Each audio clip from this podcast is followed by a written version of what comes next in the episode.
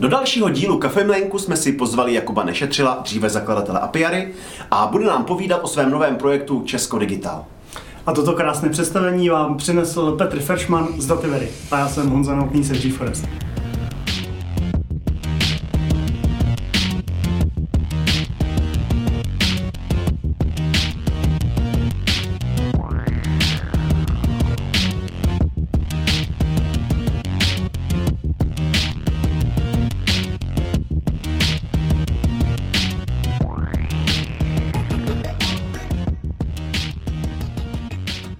Tentokrát tady sedíme s Jakubem Nešetřilem, což je bývalý majitel Apiary a teď vlastně jeho hlavním projektem se stává Česko Digital. Já tady já mám trošku problém s tím Česko Digital, protože vždycky to hledám jako Czech Digital. A Já to, je, Česko Digital. A to, to je nějaká jiná firma a nenajdu vás. Na druhou stranu, klobouk dolů, ze všech lidí, s kterými o tom mluvím, tak tohle je snad jako poprvé, co se mi stalo, co ten název dáváte bez problému. No, já znám Slovensko Digital. Um, první varianta je digitální Česko, což je ve skutečnosti strategie vlády Andreje Babiše, s kterou se to plete velmi obvykle, ale je to takový jako hezky čeští, češ, češtější název samozřejmě. My jsme, když jsme ten práci rozjížděli, tak jsme vlastně ještě ani nevěděli, že ta strategie existuje, takže jsme ten jako naming konflikt ne, ne, neřešili. Přejali jsme to od Slovenska Digital. Hmm ale chtěli jsme vlastně, jako, my jsme si původně říkali, že se bude jmenovat jako Code for Czech Republic nebo Code for Czechia, což kopíruje ten název spousty organizací Code for, které existují po světě ale čím víc jsme to řešili, tím víc jsme měli pocit, že jako nikdo nerozumí ty čtyřce místo for, je to napůl v angličtině, pak jsme se totálně pohádali o tom, jestli je to Code for Czech Republic nebo Code, for Czechia a zjistili jsme, že vlastně jako nevíme, jak se anglicky jmenujeme, takže prostě jsme to jako celý zahodili a pak jsme si to teda jako půjčili od Slováku, tu koncepci, jako že to je Česko digitál. Ale když už teda lidi dají, že to není digitální Česko, tak tomu říkají Česko digital, což mě vlastně jako uh, mrzí, protože já jsem dost jako oplakal to Code for Czechia, ale řekl jsem si, musím si dát jako český název, aby to bylo prostě český. Jako, a oni to je potom stejně digital. Jako, Tam je s čárkou, Česko digitál. Digitál, no jo, jenomže to není doména, že jo. Digi, digitál. To nevadí, lidi jsou v Čechách zvyklí, že se to píše bez domén, bez záčku. Je pravda, že... Je pravda, že, to že nebyl problém. Uh, digitál. No, mohl by, jako, no, to je, to je pravda, že jako mohl by, jako, ta, ta, ta, paralela toho, že to je název a zároveň ekvivalentní doména se mi docela líbí, ale no. já už mám jako i z Apiary dlouhou historii vybírání domén, který si kromě mě nikdo nezapamatuje. Takže uh, teďka všichni hledají uh, českodigital.cz jo? a já jim vysvětluji, že to je česko.digital. Českodigital.cz máme, jenomže jak se jmenuje česko.digital, tak oni dělají česko.digital.cz a digital.cz CZ je samozřejmě ještě někde od Deck Computer, jako jo, digital, jako z 90. takže prostě to někdo už dávno má. No tak to hezky dokumentuje to, že správné pojmenování je jeden z nejtěžších to je vždycky hrozný programátorských ano. úloh. Ano. Že? Takže... takže jako pro diváky je to česko.digital, na co jsem na druhou stranu velmi pišnej. Funguje i Česko s háčkem v doméně, protože doména.digital podporuje eh, International Character Set na rozdíl od CZ domény, takže česko.digital funguje taky. No teď nedávno prošel zprávama, že se to znova odmítlo, takže jo, jo. protože já kritika nebude v český doméně. Mně to vyhovuje ten současný stav, protože všichni ví, že tam ten háček být téma. Je, samozřejmě, jako prostě, jakmile se tam přidělá háček, tak jsou tady stovky tisíc domén, který okamžitě poběží a musí si koupit diakritickou verzi, a když to nestihnou, tak je prostě, tak to koupí nějaký jako doménový spekulant a bude tam jako výpalný. A... Spíš budou ty lidi mít problém, že budou řešit, jestli tam ten háček má být nebo nemá. Ale ano, ano. Té, a pak si koupí doménu a zredirektují na ní web, jako to máme my, ale nebudou mít redirektovaný e-maily, protože to je komplikovaný a vlastně, no. Yeah, yeah, yeah. tak uh, možná teda zpátky k tématu. ano, ano. Ne, no jsme už tak já budu mlčet. vyřešili. Uh, já jenom co se týče začátku toho, to Česko Digital, to začalo vlastně letos. Je to tak, nebo už? Je to tak. Je to tak. Myšlenkově už loni v mojí hlavě, ale letos uh, formálně. A ještě mi řekni, co tě k tomu vedlo, protože vlastně APR je tvoje dítko, sice z toho prodal, ale pořád je to asi zajímavá věc, ne, na tom dělat s bývalýma kolegama. Nebo jaký myšlenkový posun tě k tomuhle vedl? Dva roky, co byl v Oracle, tak se dalo čekat, že odejde. tak, jako, je, to, je to taky tak. Jako, to všichni to mají, tak. Já si třeba vzpomínám, když jsem nastoupil do Good Data, což byl můj první startup, kde já jsem vlastně nastoupil jako první zaměstnanec, A Roman Staněk tenkrát jako čestě prodal Sistinet, a, a, který samozřejmě byl jeden z předních hráčů na poli jako Soupu a WSDL, takže první, co vyhlásil jako v Good Data, když založil Good Data, že máme jako Soup a Vizdl zakázaný. Stejně tak, jako jsme měli zakázanou Javu, protože to dělal předtím v NetBeansech. Mm-hmm. jako, takže já mám pocit, že můj další projekt nemohl obsahovat apíčka, protože prostě člověk už toho má plný zuby a jako chce se posunout dál. A přijde mi, že jako a už se k tomu vracíte. Na čestný, velký, na čestný výjimky uh, si myslím, že jako jsou lidi, kteří dokážou věci dobře rozjíždět a baví je věci rozjíždět a jsou lidi, kteří dokážou věci udržovat a jako dlouhodobě provozovat a tyhle dva skillsety se eh, často nepřekrývají. Hmm. A pak jsou tady jako výjimky, jako třeba Šimon Vostrý, který prostě dokázal řídit firmu 16 let, pro mě je to nepředstavitelný. Já bych jako prostě nevím, co bych udělal. Takže já jsem potřeboval změnu. I, Takže ty i se jako... řadíš mezi ty rozjížděče.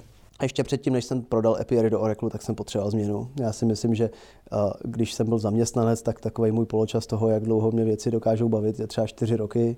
A když to člověk vlastní, tak přece jen jako má tam ještě větší drive a taky jako se mu z toho už stahuje. Takže jako Epiary jsem prodal po šesti letech a byl jsem rád, že jsem ho prodal po šesti letech a pak jsem samozřejmě slíbil, že budu ještě v Oracle jako další dva roky a dva roky jsem tam vydržel. Mm. A pak jsem měl jako čistý svědomí, řekl jsem si, že jsem tomu dal, co jsem slíbil, že tomu dám. Pomohl jsem, doufám, našim zaměstnancům, který jsem tam přivedl, za který jsem cítil velkou zodpovědnost, aby prostě pokud chtějí v Oracle zůstat, měli dobrou šanci, aby se uchytili, aby byli vlastně uchycený jak jako v Silicon Valley, tak jako tady v Evropě. A, a, a pak jsem měl pocit, že jsem splnil, co jsem slíbil a, a rozhodně jsem se chystal jako na něco nového. A, a co za myšlenkový proces teda uh, předcházelo tomu založení Česko Digital? Naštval ses někde na českých úřadech nebo?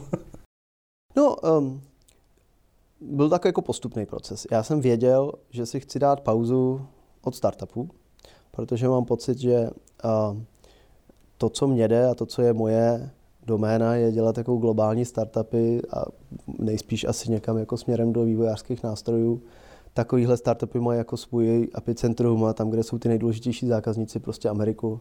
A já jsem věděl, že chci zůstat v Evropě. Já mám dvě malé děti, že ne v Evropě, v Čechách. Mám dvě malé děti, které mi teďka vyrůstaly posledních pár let jako v Kalifornii a a, a pomalu neuměli česky a mě to jako dost čvalo a prostě věděl jsem, že chci, aby tady začali chodit do školy, aby tady tu školu vychodili, aby tady prostě příštích 5, 6 let, 8 let byli a takže jsem si říkal, že si vlastně musím najít něco, co budu teďka dělat a čím se budu bavit v úzovkách, a když budu tady. A že když jako teďka skočím do dalšího startupu, tak nejspíš mě to zase jako do pár let odtáhne někam do zahraničí a že vlastně jako tenhle lifestyle teďka nechci. Že třeba jako jednou zase časem, jo, ale teďka ne. Takže jsem si říkal, že si dám nějakou pauzu mezi tím. A paralelně do toho vlastně jsem um, koukal na to, co vlastně můžu udělat jako jak s penězma, který jsem prodal se Piery, tak jako se zkušenostmi, který jsem uh, nabil. A tak, když jsem jako začal trošku, já jako zase tak nějak jako ultra super bohatý nejsem a jsou tady jako rozhodně bohatší lidi, než jsem já i z té internetové scény, ale když jsem aspoň trochu začal koukat jako na, po nějaký filantropii, tak vlastně tam jako začalo trošičku to moje zděšení z toho, že jsem vlastně takovým tím biznesovým uvažováním toho ROI, toho return on investment, když vám dám jako prostě tisíc korun, tak co si za to pořídím a když vám dám milion korun, tak co si za to pořídím, tak vlastně jsem vůbec nebyl schopný jakoby zanalizovat, co mám s těma penězma udělat, jako komu vlastně mám dát peníze. Teď jsem začal řešit takové ty věci, jako jestli to má být jednorázový dár nebo pravidelně každý měsíc něco posílat. První, co jsem udělal, že jsem tak jako eh, vynásobil deseti příspěvek, který člověk, posílám člověku v tísni, tím jsem si tak jako odbil tu bazální potřebu koupit si nějaký odpustek a pak jsem přemýšlel, co dál. A, ale vlastně to bylo jako, jako bezmyšlenkový. To jsem prostě udělal jako dobře, tak to, co teďka dělám, tak jako jenom trochu zvětším, ale, ale, ale jako když jsem potom vlastně přemýšlel, jak dál, tak jsem nebyl vůbec schopný do toho problému proniknout. Takže jsem udělal další krok a řekl jsem si, když nejsem schopný pochopit, jak funguje uh, jako obecně veřejně prospěšný jako organizace, zkusím najít takový, který mají nějaký digitální program, který používají technologie na to, aby nějakým způsobem byli efektivní, aby dosáhli svých cílů. A tam už možná jsem schopný se zorientovat, kdo to dělá dobře, kdo to dělá špatně a třeba můžu někomu jako pomoct. Jo. A tam už se trošičku začalo rodit, že bych třeba i jako šel pomoct jako chvilku tam pracovat, nebo jim prostě dal dohromady nějaký tým. No a vlastně jsem nikoho nenašel. Jo. Hmm. Jo. A tam, státu, já jsem koukal spíš po těch veřejně prospěšných organizacích teďka. Jo. A tam trošku začal ten můj šok, protože zase na druhou stranu už posledních deset let vidím, že i ty jako nejvíc echt konzervativní kamenný biznesy se postupně začínají měnit do digitálních biznesů a že v podstatě pokud chce být člověk konkurenceschopný, tak se musí digitalizovat, že ty technologie tam nejsou od toho jenom, aby byl člověk moderní a bylo to pozlátko, ale že tam jsou od toho, aby, aby ty biznesy byly efektivnější a vlastně jako levnější na provozování, aby byly schopný jakoby těch svých cílů, který mají dosahovat jako rychleji, efektivněji a s větším mírou. A samozřejmě taky to často jako usnadňuje eh, nebo zlepšuje uživatelský zážitek pro spoustu těch firm. A teď je tady jako celý takhle segment, který vlastně se má starat o ně, aby se nám tady žilo hezky a uh, který je absolutně ale totálně jako netechnický. Že? A když se jich ptáš jako proč, tak ta odpověď na to je jenom, protože nemáme peníze jo, na to, aby jsme si zaplatili nějaký IT oddělení. Ale to je asi takový, jako, že nemůžu začít podnikat efektivně, protože nemám peníze na to, aby mě někdo zefektivnil. Jo. To, je, to, je jako, to, to je takový jako slepice a vejce trochu, ale, ale je to jako ve skutečnosti biznisový nesmysl. Jo. Jo. Um, takže jsem, a, no a pak se mi tam jako propojilo jako třetí taková vycítěná intuitivní zkušenost, um, že si myslím, že nejsem jediný člověk, který by takovéhle věci klidně rád dělal zadarmo, že mám vlastně jako pocit, že bych rád pomohl něčemu užitečnému a smysluplnému a že takovýchhle jako bláznů a šílenců je tady víc. A to se začalo rodit někde jako v půlce minulého roku, v půlce 2018 jsem si říkal, hele, já si myslím jako že nejsem jediný blázen, tak jsem tak párkrát zkusil takovou nějakou přednášku na vývojářských konferencích, jako že um, technologie mění svět a že máme jako, jako tak Mark Andreessen, že vždycky říká jako software is eating the world a prostě jako vidíme to všude okolo sebe, že, že ty softwarové startupy požírají ty standardní komerční biznesy a, a že to jako neplatí jenom pro ten komerční sektor, ale i pro tu oblast jako veřejně prospěšných organizací a že bychom měli hledat, jak tohle to jako provozovat, jak to dělat. Um, Plus tam byla taková jako druhá myšlenka do toho, že jsem si říkal, že vlastně máme jako spoustu organizací, které nám tady jako okopávají trávničky a, a, a já nevím, starají se o babičky v dětských, jako, ne v dětských, pardon, v domově důchodců, ale, um, ale vlastně tady jako nemáme příliš nikoho, kdo se nám stará o to, aby se nám hezky žilo online. A čím dál tím větší část toho života jako trávíme vlastně online a interagujeme s těma věcma, a stará se nám o to tady, aby to bylo hezký ten Facebook a ten Twitter a ten Google, ale o to takový jako čistě specifický český prostředí se nikdo příliš nestará, podle toho to potom vypadá a vypadá to prostě jako veřejný prostranství jako za komhoušu. No. Prostě jako neutěšený, orezlý, jako rozpadlý, jo, jako a, um, a takže jsem si vlastně jako říkal, že je tady jako spousta prostoru pro to pomocí technologií jako to prostředí digitální vylepšit a zefektivnit organizace, které se starají o to, aby se nám tady žilo hezky a, že nejsem sám, koho to přece jako muselo napadnout, tak jsem tak vypouštěl takové balónky, zjistil jsem, že to samozřejmě míchá se spoustou lidí a, a já jsem tak jako řekl, měli byste jako programátoři něco dělat a ono jich za mnou spousta přiběhlo a řekl, tak jo, tak co?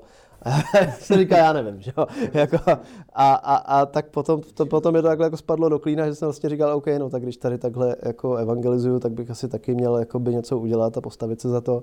Takže vlastně jsem si i řekl, že prostě část těch jako prostředků, který jsem si řekl, že původně vyhradím na to, že třeba jako dám nějakým jako veřejně prospěšným organizacím, prostě použiju na to, že k něm ještě přidám sebe a, a svůj full time a, a, a zkusím jako rozjet něco nového.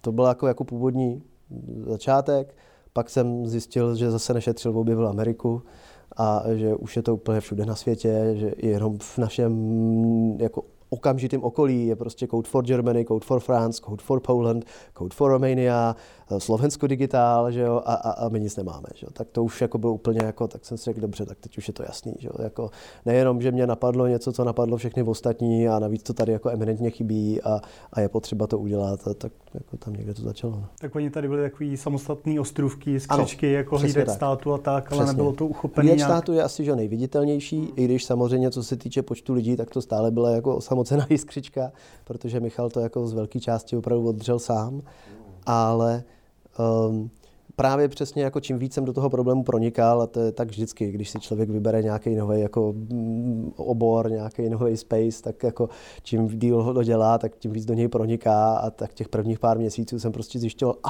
tamhle jako skvělý jako Michalško v Plzni a tamhle jsou jako hrozně nadšený kluci v Ostravě 2 a tady jako prostě někdo udělal mapu exekucí společně s Radkem Háblem, tamhle jeden člověk udělal něco a říkal jsem si, to je vlastně strašně, strašná škoda, že je tady spousta malinkých projektů, které jsou tak rozdrobený, že když se zeptáš náhodného člověka z IT, A jako proč třeba se nevěnuje něčemu dobročinnému ve svém volném čase, tak pokrčí ramena a řekne, protože není do čeho píchnout že vlastně ta jako vůbec ta viditelnost těch věcí není. A i jenom kdybych udělal v úvozovkách jako marketingový vehicle, což jako jsem neudělal, ale i kdyby to jenom byla platforma, která spojí tyhle ty projekty pod jednu viditelnou značku a řekne, tady vzniká spousta dobrých věcí, na kterých můžete i vy pomoct, tak i to samotný je hodnota.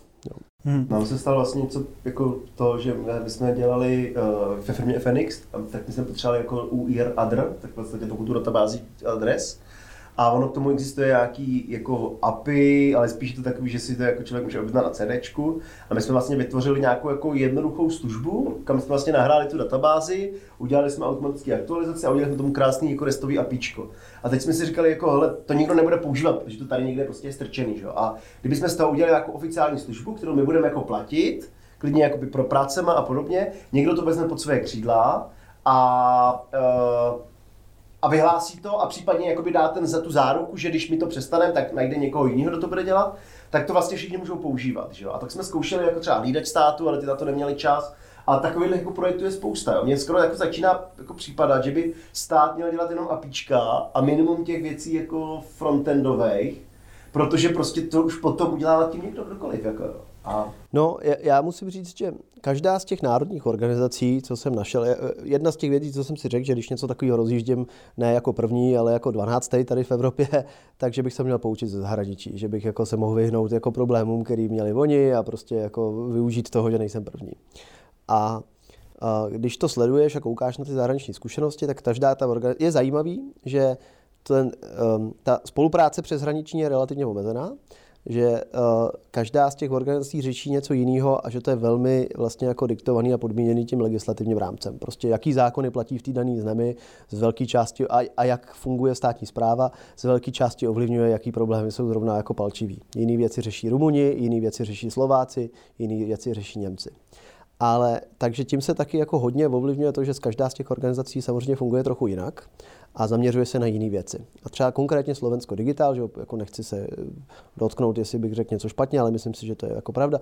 Slovensko Digital založila původně jako skupina lidí okolo jako IT vendorů technických nebo jako IT firm technických, kteří byli naštvaní z toho stavu veřejných zakázek jako v IT na Slovensku, který byli prostě totálně rozkradený. V Čechách je to špatný, ale na Slovensku to bylo mnohem horší. A, mm, jo, a um, a uh, vlastně byl jako hodně naštvaný a řekli si, jako prostě my chceme i se státem třeba podnikat, ale prostě za stávajících okolností nebudeme a prostě vlastně jako rozhodli jsme se, že tady budeme financovat nějakou jako iniciativu, která se tady na to pokusí posvítit, ukázat, jak strašně špatně jsou napsané ty výběrové řízení, ukázat na to, jak strašně špatně stát hospodaří se svými penězma v rámci IT a okolo toho vlastně vznikla tahle, že a podepsal to tenkrát asi 50 lidí, jako prostě tuhle iniciativu, několik velkých IT firm to jako zasponzorovalo, hned od začátku tam bylo, myslím si, několik lidí, kteří byli vlastně placený a a, a vlastně rozjeli takový, jako ta jejich první iniciativa byla, že ukazovali vlastně tyhle ty jako problémy v té můj background je úplně jiný. Že jo? Já jako nemám ambici kontrolovat tady eh, zakázky státní zprávy, neumím to, jako velký IT systémy jsem nikdy nevypisoval, že bych dělal nějaký výběrový řízení. Myslím si, že jsem dobrý programátor, myslím si, že jsem naprogramoval jako celosvětově úspěšné produkty, dva hnedka už. A myslím si, že umím rozjíždět nové myšlenky a inovovat třeba, ale že bych byl nějaký expert na prostě jako vypisování jako zakázek ve státní správě, to nejsem. A popravdě řečeno zcela upřímně, ani to vlastně není něco, co jsem ochotný české společnosti nabídnout, protože vím, že bych na tom vyhořel. Prostě tohle mě nebaví, tohle já dělat jako nebudu. A možná časem se mi třeba podaří vybudovat v Česko Digitál nějaký tým, který to bavit bude místo mě a, a, a ty to třeba jako dělat budou, ale s tímhle s tím ta organizace nevznikla. Že jo? Jo. A tak jako každá si nese do toho svého výjimku trošičku, jako jakým způsobem vznikla a co přesně dělá. A u nás to vlastně byl jako obecně ten pocit, že je tady ten systém, te, celá ta oblast jako strašně poddigitalizovaná, že tady jako spousta lidí, kteří by byli ochotní na tom pracovat. A ne všechno z toho, ani ne, myslím si, že jako momentálně zdaleka jako většina z toho není vůbec se státní zprávou, ale je spíš veřejně prospěšnými organizacemi, i když tý, jako spolupráci se státní zprávou se taky nevyhybáme. Ale právě, abych teda dokončil tu myšlenku, on to byl hodně oklikou, ale řekl jsem si, že jestli něco, že jako nejsem ochotný já, aspoň já sám za sebe, když najdu někoho jiného, proč ne, ale já sám za sebe nejsem ochotný dělat jako žádný velký nátlakový legislativní lobbying, to není moje parketa ale jestli jsou tady jako dvě věci nebo jedna až dvě věci, které si jako musím vzít pod křídla a propagovat je, protože to vytváří kvalitní prostředí pro to, aby vůbec organizace typu Česko Digital mohly fungovat, tak je to open source ve státní správě a APIčka. Jo. Protože přes všechny ty problémy, který stát má, jako každý velký korporát, a stát je prostě ten největší korporát, který tady máme, tak uh, jako skvěle se dá inovovat, když se ta inovace dá vyexportovat někam ven a vlastně ty lidi můžou na tom státu inovovat nezávisle, nemá, ne, bez rizika pro stát, bez rizika pro ty lidi, kteří inovují a když se jim náhodou podaří něco někde vymyslet, no, tak se to třeba stát potom může okopírovat. Že? jako, jo. A tohle právě funguje v situaci, kdy jednak ty systémy jsou otevřený v tom smyslu, že jsou rozšiřitelné přes zapíčka, a jednak to funguje jako v tom momentě, kdy uh, i ty jako existující státní systémy, třeba uh, hlavně ty, které jsou jako front-end facing, které jako směřují směrem k těm občanům, tak jsou jako otevřený jako open source, takže vlastně jako kdokoliv tam může přijít, naskočit a, a vylepšit něco. Jo? A jako takový třeba hezký příklad toho je, že v rámci těch jako digitalizačních aktivit státu se teďka udělal něco, co si myslím, že je velmi dobrý. Udělal se vlastně jako vizuální manuál nebo jako design systém České republiky. To taky jsme nevymysleli, díky bohu, to nejdřív udělali kluci jako v GovUK, udělali design systém Velké Británie, kdy vlastně sjednotili všechny jako veřejný uh, online prostředí. To, to veřejný prostředí, o kterém jsme tady mluvili, jak je orezlý a, a, a opadaný, tak prostě sjednotili pod jako nový vizuální systém, dali do toho strašnou spoustu práce, aby byl prostě accessible, aby byl prostě fungoval ze všech jako deviceů, aby byl, jako, aby byl příjemný, aby byl přehledný, aby škáloval. Ono jako udělat design systém není jednoduchý. Že? To prostě udělal Google, udělal jako udělal to pár firm historicky, jako, jo? není to jednoduchý. A oni udělali dobrý design systém, pak ho jako forknuli Slováci osvíceně a, a udělali z něj oficiální design systém Slovenska. A pak my jsme okopírovali tu myšlenku, ale design systém jsme si myslím udělali vlastní, jestli se nepletu. Byl, byl tam nějaký pokus jako skopírovat i ten vizuál, ale... A který, a který ministerstvo to dělal, nebo který? Myslím si, že to jako vzniklo hlavně, dokonce jsou dva, ale ten který vypadá, že nejspíš bude ten úspěšný, je ten, který je na, na portálu občana, který vlastně vytváří ministerstvo vnitra. Ten je docela dobrý ten portál. No, no. Jo, jako, Já jsem vlastně překvapený, kdy... Jo, přesně, ano, většina lidí, když ukážu, teda, no. většina, no, něco už tam je. je. No, ono právě, jako, že jo, to je zase další krásný problém státní zprávy, že jo, uděláš ten framework jako portál občana ale ten obsah do něj musí dát ostatní ministerstva. A to je jako, tam nemáš kontrolu. Že? To je prostě právě, jakoby, když v korporátu prostě máš jako jeden line of business, který něco udělá a ostatní jako, uh, departmenty do toho musí něco přidat, no tak prostě, že jo, jako, tak čekáš, čekáš a za deset let tam něco bude. Jo?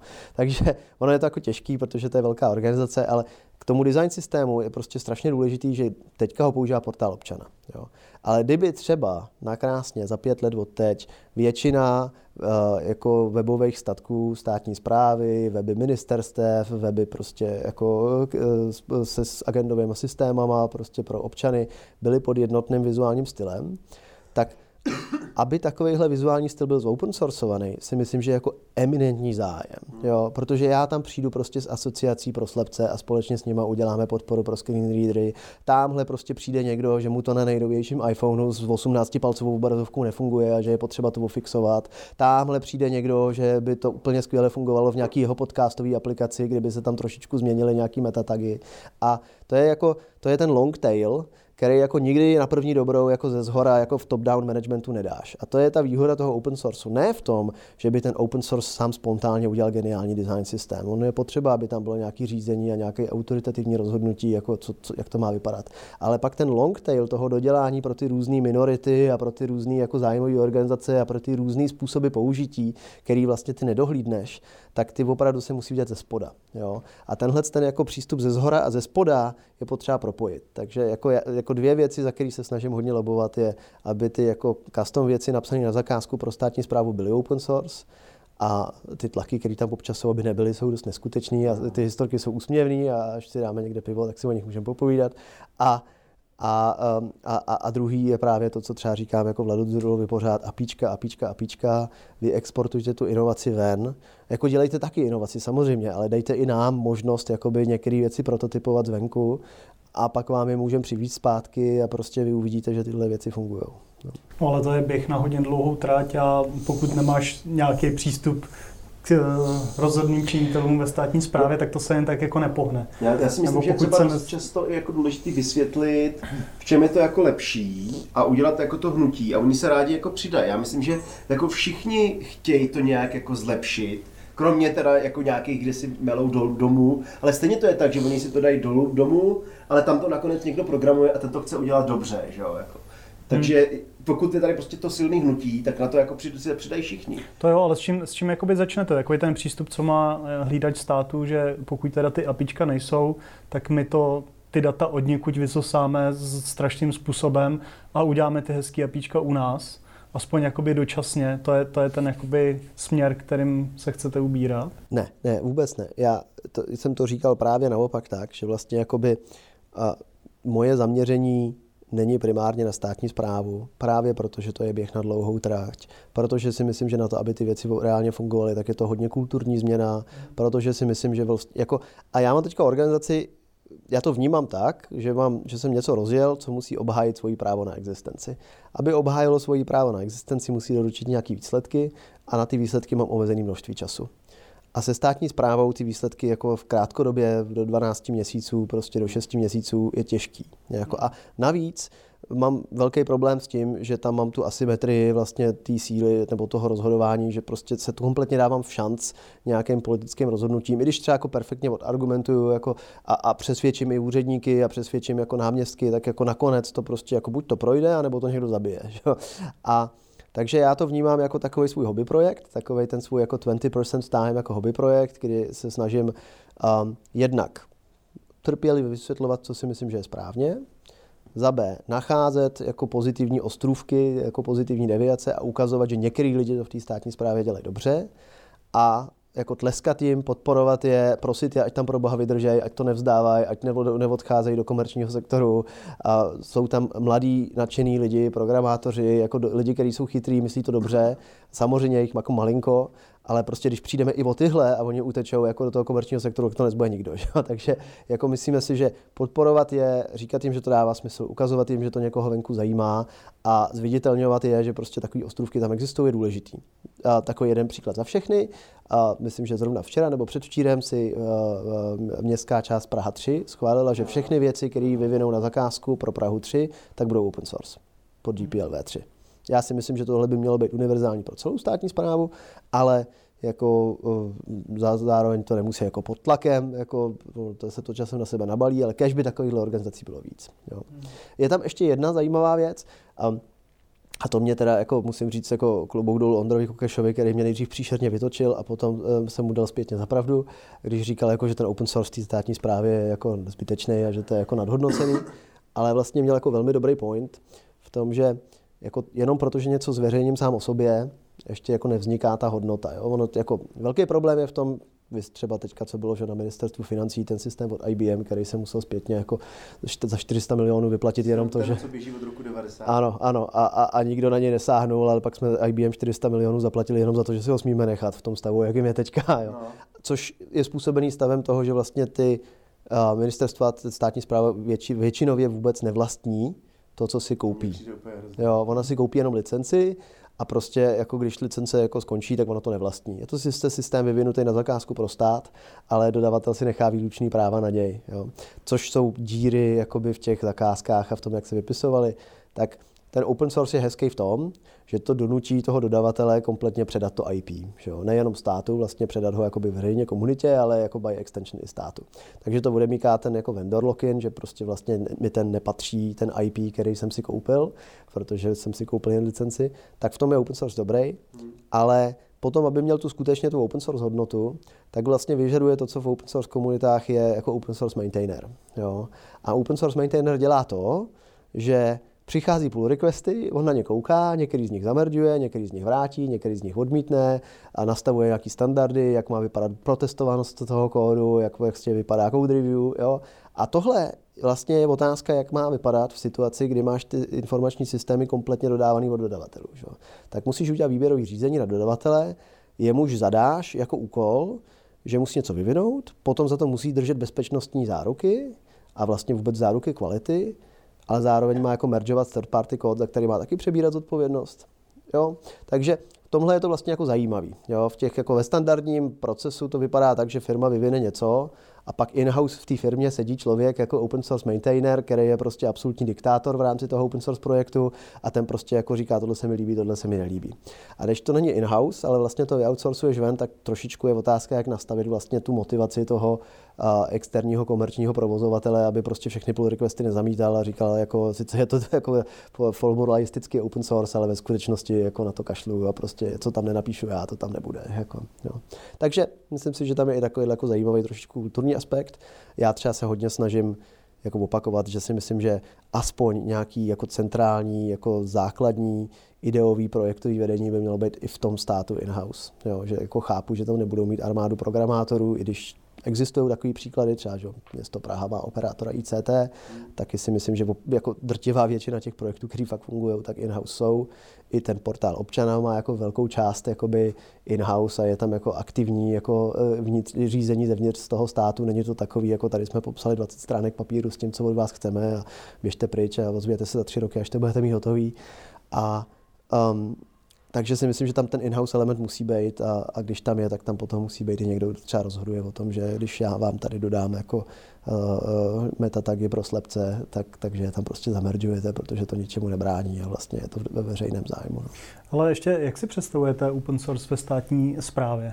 Jakože stoprocentní, jako id, berme ideální stav, který, kde bychom chtěli být, kdyby to jakoby šlo, nebo mohli jsme to prostě teď hned změnit. Je to já jako stoprocentní open source, spíš... anebo, nebo jenom některá vrstva, protože zase na druhou stranu jako řada kvalitních produktů je, je, je jako nějaký firmní software. Jo. Když řeknu jednoduchou věc databázy, Uh, přece jenom jakoby Oracle má za sebou jako řadu let vývoje a má tam nějaký funkcionality, který open sourceový uh, databáze třeba nemusí mít. Jo. Možná je to jako strašně jednoduše řečený. Když, ale... Když ten, když, když, ta stát, když ten stát vlastně platí kompletní ten vývoj, tak uh, tak vlastně by to jako mělo patřit jemu. Jo? No právě, já, já si úplně, já si to, co, to, co, právě, to, na to se ptám, jako pokud se bavíme o tom, jakoby, co je vyvinutý na zakázku pro tu státní zprávu, tam mě to dává jasnou logiku, aby to bylo open sourceovaný a patřilo to státu, to jo. Ale jako potom je otázka použitých komponent, jo. Nebo takové věci jako kancelářský balíky. Eh, dobře, máme tady Open Office, ale co si budeme jako říkat, v dnešní době to rozhodně není jako eh, state of the art, jo. Navíc máme, teď se dělá všecko prostě v cloudu, že jo, buď to Google Apps nebo Office 365, kde máš jako open source alternativu. Víš, mě by zajímala jakoby ta, ta představa tvoje, kde je nějaká dělící čára, jak by to Já myslím třeba u těch Office, to, to, ještě úplně není tak, eh, jako, tam je to jako jasný, jo. tam je třeba u mzdového systému Protože jako Office je prostě standardní věc, ale ten mzdový systém, který už se trošku přizpůsobuje, tak tam je ta hranice, že já vezmu existující mzdový systém a modifikuju ho. A to už úplně jako nemůžu dát celý ten mzdový systém. Jo. Prostě, takže tam, tam je otázka, kde je tahle ta hranice. Já no. třeba si osobně myslím, že by jako ve většině těchto těch systémů velkých v podstatě to jako úplně open source moc nemá smysl. Jo. Třeba ty, ty komponenty, ze kterých se to staví, by open source mohly být, ale ten systém mi úplně nepřijde ale prostě to APIčko je to klíčový, prostě, abych mohl dát státu nějaký prostě API, který mi něco provede. Je, je, je to tak, jako, uh, já, já mám jednak takový jako pozitivistický, naivistický jako názor, že když stát jednou něco zaplatí, tak to není majetek státu, ale majetek občanů. Hmm. Jo? A vlastně to je to kouzlo, který myslím si, že spousta lidí mimo IT nechápe, proč vlastně open source funguje. Kouzlo softwaru je v tom, že vyvinout ho pro jednoho člověka a vyvinout ho pro milion lidí stojí stejné náklady. Takže když už ho jednou zaplatil stát, není sebe menší důvod, proč by ho nemohl používat nějaký živnostník v horní dolní, a proč by ho dokonce, nedej bože, nemohl zabalit do komerčního řešení a prodávat. Jako ten stát to nijak nepoškodí. Jo, jako při nejlepším z toho bude jako profitovat tím, že tam možná jako dodělá nějaký další komponenty, protože je to v jeho vlastním zájmu, ale jako, jako že jo, ten stát to jednou zaplatil, používá to a jestli to k němu používá navíc tisíc nebo milion lidí nebo nikdo, to, to je jako úplně to samé. Jako pro ten stát to žádný další náklady nenese. A takže já to vnímám tak, že když jsme jednou něco z daní zaplatili, tak je to náš majetek. Jako, jo. Stejný, stejný argument se třeba teďka hodně používá ve velkém hnutí open access ohledně veřejně financovaných uh, vědeckých výstupů. Že? Když mám prostě jakoby vědu uh, na univerzitách financovanou uh, z veřejných peněz, tak nejde, aby ty vědecké výstupy byly exkluzivně publikované v impactových žurnálech, které jsou zavřený a stojí super drahý předplatný a nedostane se k ním vlastně veřejnost. Jo? Tak to je taky takové jako v podstatě politický argument a filozofický argument. A s tím softwarem mi to přijde trochu podobný. Je pravda, že já rozhodně nejsem jako open source uh, jako dogmatik, který by vyžadoval 100% open source všude. Já vnímám, že když to stát jednou zaplatí, jakože to bylo vyvinutý pro něj, tak by to mělo být naše společné vlastnictví, ale, um, ale um, jako to, jestli použijeme Open Office nebo Microsoft Office, já si myslím, že bychom měli použít to, co je pro ten daný úkol nejvhodnější. Jo. A pokud reálně je vhodnější prostě closed source řešení, tak bych použil closed source řešení. Teď na to třeba trošičku narážíme, máme projekt Cityvisor, který se věnuje transparenci městského hospodaření. Je to open source projekt, který původně vyvinulo ministerstvo financí. Jako dejš to pán Bůh, prostě neskutečně osvícený jako programátor a, a jeho šéf a, a jako náměstek, který to prostě všechno povolili. Myslím si, že pan Vyhnálek byl ten, který vlastně jako to, to celý jako posvětil ze zhora na ministerstvu financí a Martin Kopeček byl ten programátor, který to reálně jako společně s Benem Kotmelem naprogramovali. Kdyby to jako tenkrát naprogramovali jako nějaký in-house řešení, tak už to dávno neexistuje, je to někde v háji, ale tím, že z toho udělali open source řešení, tak jako Ben už na ministerstvu dávno nepracuje, a Martin to sice jako stále nějak vyvíjí, ale jako už taky to dělá asi tři nebo čtyři roky a hlavně dělá milion jiných věcí, které jako po něm zaměstnavatel chce, takže tohle nějak jako, jako dělá ve svém volném čase. A když jsme k tomu přišli my, tak vlastně tenhle systém používal tady v Čechách šest měst a obcí. Jo? A je jich tady šest tisíc. A my jsme řekli, hele, na to, aby tohle byl úspěch, aby se to dalo považovat za úspěch, tak si musí dát nějaký cíl, že to třeba bude používat 1 tisíc. Jo. To už je prostě 15% trhu, je to prostě jako statisticky signifikantní vzorek, to potom začne mít jako network efekt, který je jako velmi výrazný a opravdu to tady věci začne měnit. Začne to být nějaký jako silný moment pro vlastně jakoby kontrolu toho hospodaření na té městské a obecní úrovni, kde je mnohem víc peněz reálně než v té státní správě. Ta státní zpráva je velmi monitorovaná, ale tohle, jako, tenhle balík peněz je jako relativně neviditelný. A kdyby to nebylo open source, tak už je to dávno pryč. Že jo? Jako. No a teďka v tomhle kontextu spolupracujeme s, s, s a já to klidně řeknu otevřeně, spolupracujeme s, s, s, s, s, s, s, s ne, ne, ne, s, teď přemýšlím, jestli je to asociace, není to, není to, není to nadace, je to spolek, spolek otevřená města. A spolek otevřená města propaguje právě jako otevřenost městský, městského transparentního financování. No ale teď se hádáme o takové věci, které mně přijde, že jsou absolutně zbytečné a jako směšné, jako třeba jestli si na ten web smíme nasadit Google Analytics protože Google Analytics nejsou open source. Že? Jako, jo. No jako sorry, ale prostě jako, jako Google Analytics jsou standard, všichni je znají, dělají to dobře, je to, bez, je, je to, je to je, jo, dobře, budíš, no, ale je to bezplatný, jako, jo, prostě, jako... Um, Hlavně to chce to vyměnit za něco jiného. Přesně, jo, takže já si myslím, že jako ta diskuze není o tom, jestli to musí být Office nebo to musí být Open Office, pro mě rozhodně. Já si myslím, že na každou věc máme použít ten nejlepší nástroj, který je k dispozici.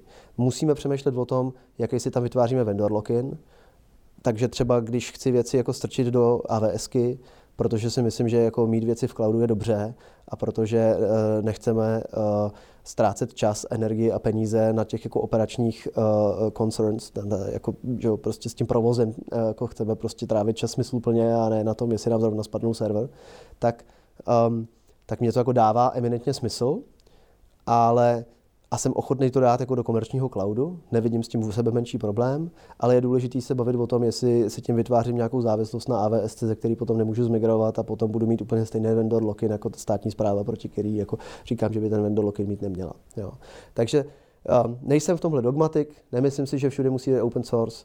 Dokonce jsem možná ochotný akceptovat, že jako některé na zakázku vyvinutý věci nemusí být open source. Myslím si, že tím víc je to user facing směrem k těm uživatelům, tak by to mělo být open source. Souhlasím s těma apíčkama, ale reálně si myslím, že stále tam bude to, že prostě to, co vyvíjí stát pro občany, tak bude převážně vyvíjet stát pro občany a ty apíčka to řekněme rozšíří o dalších 20% v tom komerčním sektoru, ale prostě um, jako musí tam být i ten user facing layer by měl být jako hodně open sourceový. Nevidím v tom důvod, proč by to tak nemělo být. Security eh, jako námitky jsou samozřejmě neopodstatněné, to si tady mezi sebou nemusíme říkat. Nejbezpečnější a nejkritičtější věci na světě jsou všechny open source. A, a um, a je to náš společný majetek, nevytváří to pro ten stát žádnou další finanční zátěž dává mi to eminentní smysl, je to součást takového toho public-private partnership, kdy prostě jakoby ten stát s těma občanama a s těma firmama a s tím ekosystémem komunikuje. Takový hezký příklad pro mě je, zkuste si kluci představit, co by se stalo, kdyby před deseti lety, když byly spuštěny datové schránky, tak byly open source. Jaký, jaký by to byl fičák? Mně třeba v tomhle přijde úžasný no. datovka. Jenom ta tře- aplikace. Jenom třeba, jakoby, že datový, datový schránky jsou zrovna hezký příklad toho veřejného zájmu. Jo. Jenom třeba jako konsorcium jako právních kanceláří a účetních společností a dalších jako vendorů softwarových, který vlastně chtějí datový schránku zabudovat do svého jako toho a chtějí, aby ty datové schránky fungovaly dobře a chtějí, aby ty datové schránky fungovaly uživatelsky dobře i pro uživatele tak prostě jako tady jako bude najednou jako konsorcium jako 50 programátorů, který budou pracovat na datových schránkách prostě z toho business sektoru, protože to je veřejný zájem. A nakonec jako se tahle věc posune jako dopředu mnohem rychleji, než prostě jakým způsobem to zvládal za těch 10 let stát. Že? Teď se posunuli docela, jako díky bohu, ale prostě jako to, tohle je veřejný zájem, který kdyby byl open source, tak jsme dávno jinde. Že? Fičák by byl taky, kdyby zpráva nestála kolik, 20 korun, nebo jak to tam je? Jako kdyby... No, tak to je jako no. věc. No, tam je spíš problém, že u datových schránek, tam mají API, ale u nich vyhrálo absolutní ochrana proti spamu nad použitelností toho systému. To znamená, tam prostě to nejde používat na to, aby si někomu něco poslal. To je jediný, čemu se dá použít se státní zprávou, protože jinak ta druhá strana musí jít a povolit příjem dokumentů od, uh, od jako mimo státní zprávu. Což nikdo neudělá, že? protože mu tam začne chodit spamy. Hmm. Já teda možná trošku obrátím list na, na další téma.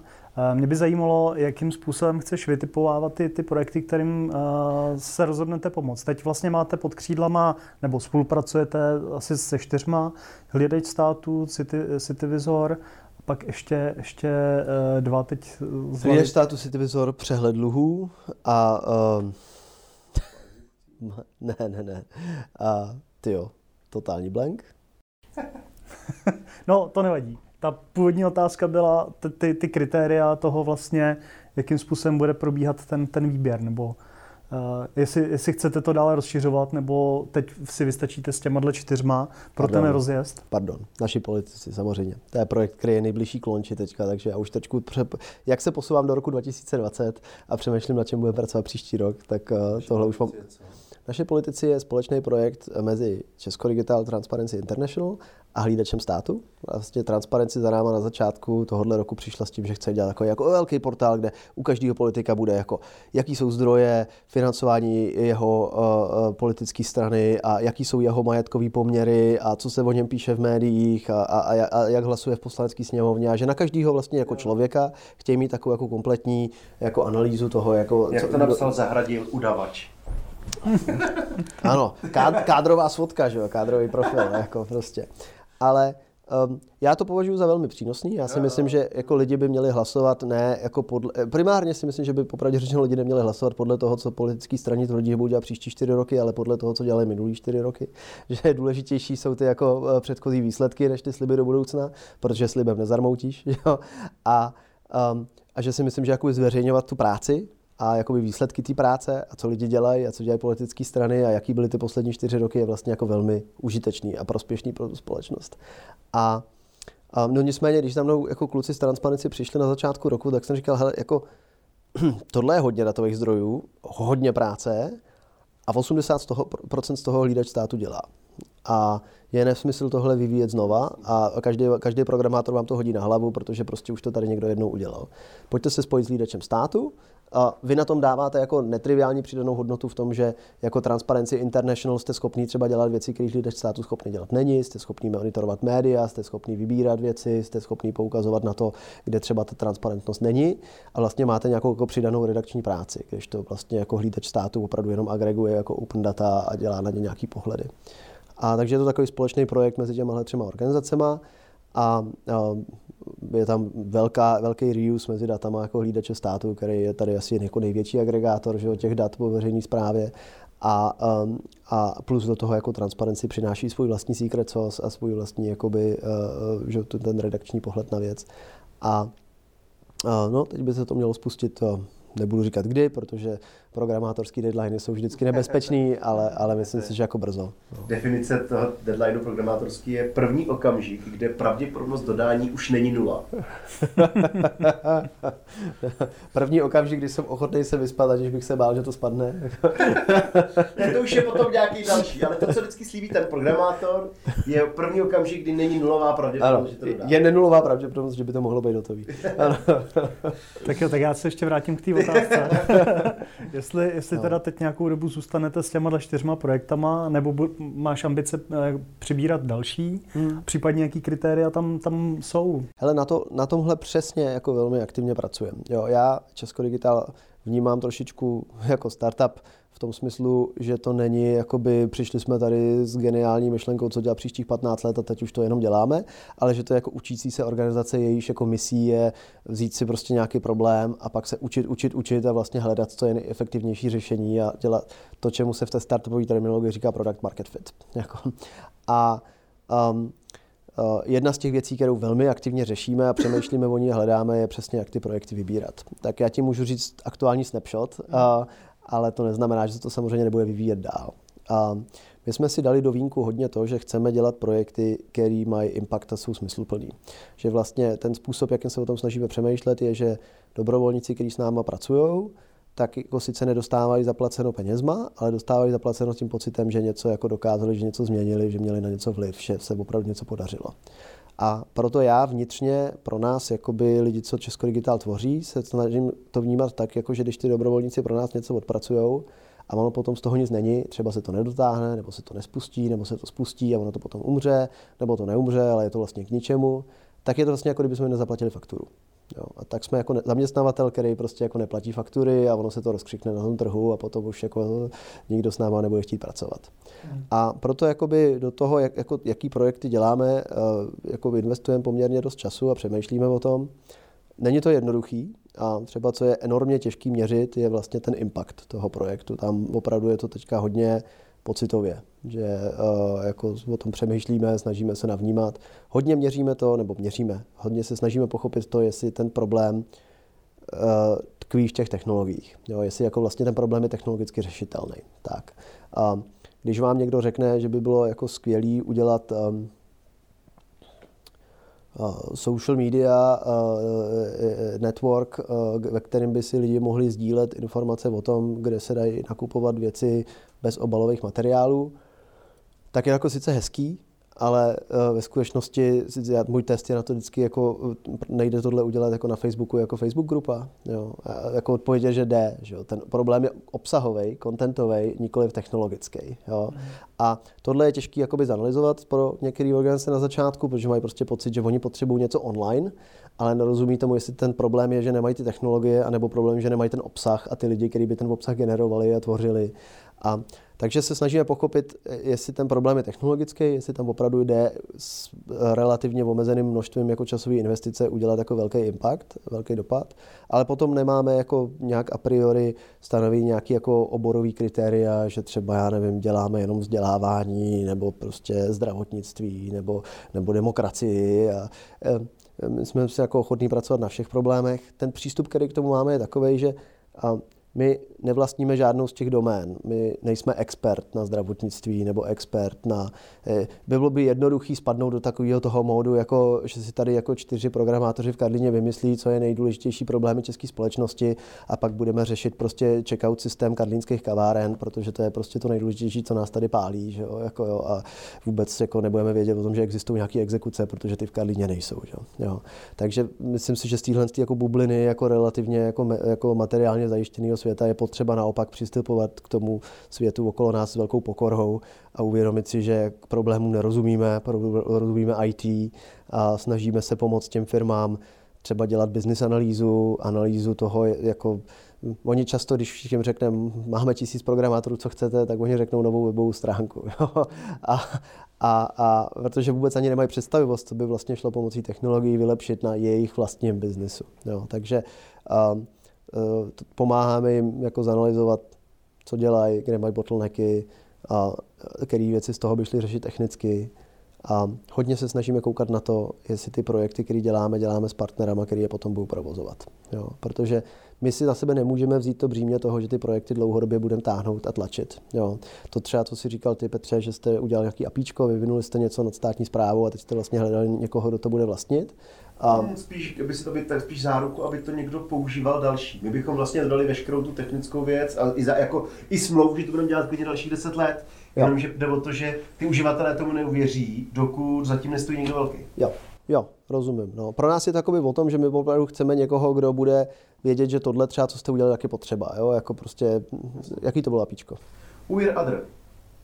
UI Adr? UIR Adr je, je databáze adres v České republice jo, jo, jo, a kdokoliv, kdo chce třeba do jaký ulice, města a s tím pracovat, ano. tak vlastně na to žádný apičko není. Ano, jako ano. Pořádný. No, no, no, to, je to ještě jako... stále provozujete, to by se nám co hodilo. To? Věci, jo, věci, věci, to věci, problém, na, na druhém je, myslím, několik apíček, dokonce jako, no, to je takový typický jako, jako problém. A no. není jako problém, tak to zahodíme a budeme podporovat jiný, že jo? Ano. Ale, ale ano. je to typický, tohle by mohlo být open source? Ano, ano. A třeba by bylo jako krásný, kdyby se za to postavil jako, jako český úřad zeměměřický a katastrální a řekl, hele, jako my tady sice máme nějaký jako oficiální něco, co poskytujeme my, ale pak je tady jako několik jako user space věcí, a, který třeba dávají smysl taky. A prostě my je tady budeme ukazovat jako, jako user land v úvozovkách jako toho, toho problému, že, který zastřešujeme, nebo tady může být jako jiná organizace, která se třeba specializuje, je tady několik komerčních organizací, které se specializují na geografické informační systémy a, a na, na GIS, že, jo. A ten, ta pointa je, že v tomhle případě jako my nejsme ten expert, který říká, že tohle je opravdu důležité, to potřeba, víme, jakým směrem to vyvíjet a rozvíjet dál ten produkt, prostě nerozumíme té doménové problematice, takže prostě se snažíme najít partnery, u kterým dokážeme uvěřit, že té problematice rozumí a dokážeme uvěřit tomu, že když pro ně třeba budeme půl roku dělat nějaký software a dodáme jim ho, takže za rok nebude pryč. Jo? Že prostě jsou schopni ho provozovat, že ho budou provozovat dlouhodobě, že z toho bude věc, na který třeba můžeme i spolupracovat. A pak my jsme ochotní eh, sestavit dohromady tým, jsme schopni to vzít od toho, že uděláme nějakou jako analýzu toho produktu, analýzu toho, eh, těch, těch uživatelů, vlastně jakoby uh, produktovou analýzu, uh, UX, design, uh, programování, delivery, a potom vlastně i jako pomoci jim nasetapovat nějaký jako dlouhodobě udržitelný support. A možná třeba i jim jako moc z těch dobrovolníků, kteří byli v rámci Česko Digital, zkusit najít lidi, kteří by tam třeba šli pracovat na částečný úvazek potom jako dlouhodobě, co by to jako s nima provozovali. Jo, tohle všechno si myslím, že spadá jako pod tu naší misi toho, že jako jim chceme pomoct. A na začátku jsme měli takový kritérium, který jsme trošičku nevychytali, že jsme si řekli, protože to všechno tohle děláme zadarmo, tak ty produkty, které dodáváme našim partnerům, tak by neměly eh, vydělávat žádný peníze, protože to je takový jako toxický, když prostě my na tom tady všichni dřeme zadarmo a oni se na tom potom napakujou. A pak jsme si trošičku jako uvědomili, chytli jsme se za nos, že vlastně jako nastavovat ten systém tak, že všechny ty věci, co my dodáme, tak jsou závislí na nějakých dotacích, aby byly provozovaný, není zdravý a že to jako není dlouhodobě udržitelný a že v rámci toho, že bychom měli ty naše partnery podporovat v tom, aby byly jako dlouhodobě udržitelné ty jejich projekty, tak bychom jim jako naopak měli nejenom umožnit, ale i třeba pomoct vymyslet, jak by mohl vypadat jejich business model tak, aby ten projekt nebyl ziskový. Samozřejmě tím cílem není, aby jako vydělával, ale tím cílem je, aby vydělal na svůj provoz. Že? Jo, třeba. Takže tam jakoby hledáme trošičku tu, ten fine line a myslím si, že to i patří do takové té naší mise, kterou teďka vnímáme trochu taky, že nejenom, že jako propojujeme IT dobrovolníky s tím neziskovým sektorem, ale podporujeme, propojujeme i ten IT business s tím jako neziskovým sektorem a do toho třeba patří i učit je trošičku chovat se tržně a učit je třeba trošičku jako pokryt svoje náklady a, a přemýšlet o nějakém jako business modelu a, a business analýze a, a, a, a analýze jako uživatelské skupiny a cílového trhu a to jsou jako věci, které v tom neziskovém sektoru často neslyšíš. No. Hele, eh, teď vlastně nedávno někde proběhla zpráva, zpráva, že je vás už 600, uh, nebo že to se už, to už bylo dávno. No. Takže už je i, i víc, jo? Tisíc, no. Tisíc. No. Uh, Přes tisíc, asi 11 teď.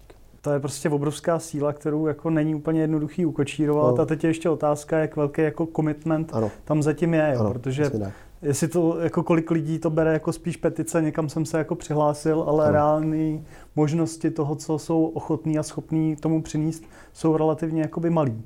To bude asi jako vůbec ten nejtěžší voříšek, jak nastavit tu organizaci práce nebo těch projektů tak, aby to celé jako fungovalo a protřídit jako plevu od, od, od zrní, nebo jak se tomu říká. Jaký, jaký máš v tomhle tom jakoby, uh, představě, nebo už jste si určitě něco nalajnovali trochu, nebo jenom s vlastně zkoušíte? Odpovím na to, jenom mi došlo, že tu předchozí otázku jsem taky ještě neúplně odpověděl. Ty se ptal na to, jestli budu hledat nějaké další projekty. Jo, já jsem ti řekl, že jako hrozně aktivně řešíme, jak ty projekty chceme vybírat. Ale ano, vlastně z těch čtyř, který jsme oznámili v létě, hlídač státu už je teďka velmi osamostatněný, tam je to jako Michal teďka to opravdu rozjel, najmul svůj vlastní tým, reálně si myslím, že už nás nepotřebují, my jsme jim pomohli něco doručit, pomohli jsme jim potom doručit i ten společný projekt Transparency International. A od příštího roku si myslím, že jak hlídač státu, tak vlastně uh, ty naši politici už jako poběží svým vlastním životem a nám to třeba ne v lednu, ale v březnu, to jako uvidíme, jak rychle odevře možnost jakoby nabrat další věci. Zároveň nám strašně narostla ta komunita, takže si myslím, že by tomu mělo odpovídat ta schopnost jako být schopný jako rozjet těch projektů víc, ale ty bottlenecky jsou samozřejmě i organizační, že prostě člověk zvládne jako s omezeným počtem lidí, kteří to nějakým způsobem jako koordinují a nastavují jako jenom x věcí paralelně vedle sebe. Ale potom samozřejmě největší otázka je to, kolik z těch lidí je vlastně ve skutečnosti aktivních. Jo? A to si myslím, že je přesně takový jako papírek litmusový toho, jak uh, my svoji práci děláme dobře. A vlastně, když já jsem přemýšlel hodně o nějakým jako měřitelným KPIčku pro naší organizaci, jak posuzujeme svůj úspěch a jak posuzujeme to, jestli děláme věci dobře, tak právě proto, že takový ten impact společenský je strašně těžko měřitelný, tak jsem si řekl, že naše primární KPIčko je počet aktivně pracujících dobrovolníků as simple as that, jako, jo, aktivně pracujících dobrovolníků. A teď je zatím několik předpokladů. Například, když budeme dělat na věcech, které nejsou užitečné, tak dlouhodobě ty počet pracujících lidí bude klesat, protože to ty lidi nebude motivovat. Takže je v našem zájmu dělat, vybírat věci, které jsou jako impactful a kde prostě ten jako ROI mezi tím počtem vynaložené práce versus jako impact je vlastně skvělý, protože to nám pomáhá tu komunitu dál růst a růst ten počet aktivně pracujících dobrovolníků. Ale to jednoduchý primární KPIčko je prostě tohle. Jo? Zatím než najdeme něco lepšího.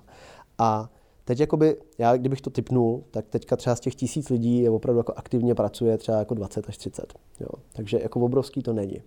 A já jsem si řekl, že než nastavovat nějaký jako velký filtr na začátek do, jako vstup do té komunity, takže nemám prostě vůbec problém s tím, když z těho tisíce lidí, 500 lidí bude tam jenom protože jsou zvědaví. To je jako naprosto OK. Ono třeba jako časem z těch zvědavých lidí budou lidi, kteří jsou zvědavější a pak z nich budou lidi, kteří občas něčemu pomůžou a pak z nich budou lidi, kteří pracují pravidelně.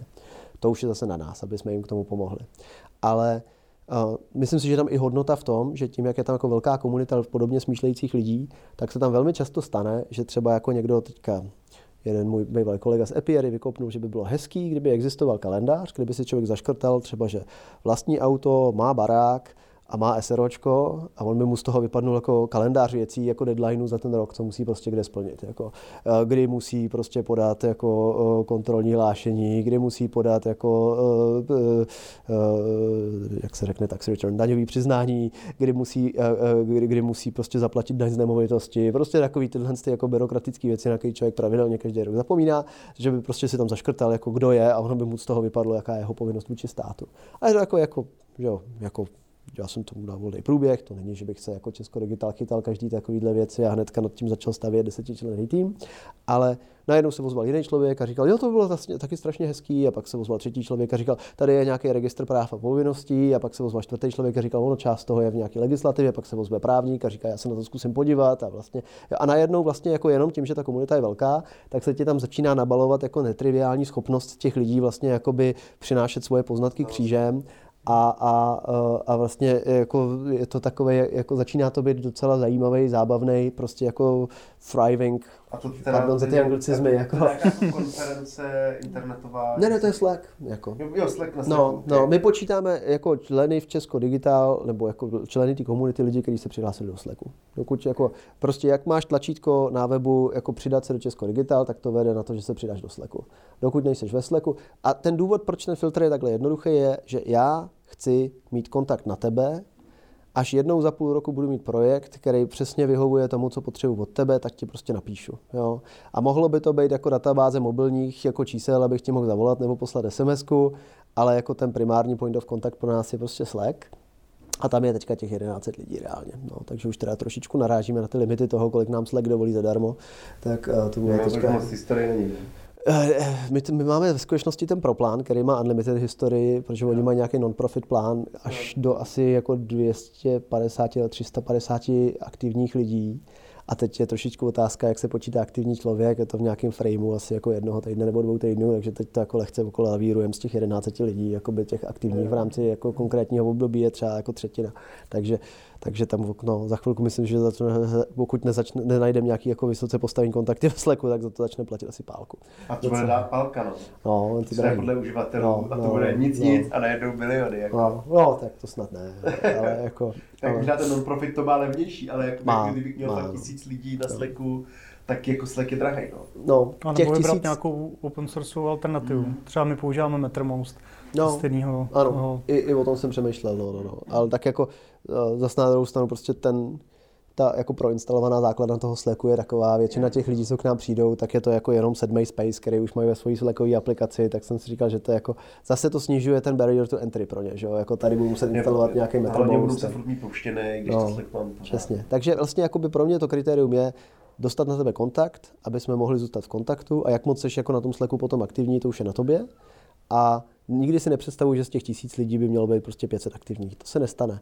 Ale třeba jako v Rumunsku Code for Romania dobře ukazuje, že z tisíc lidí, kteří mají na Slacku, tak mají asi 200, kteří jako reálně třeba chodí na jejich meetupy, eh, nebo na meetupy jejich jako hackdaye, kde jako programují, pracují na těch projektech.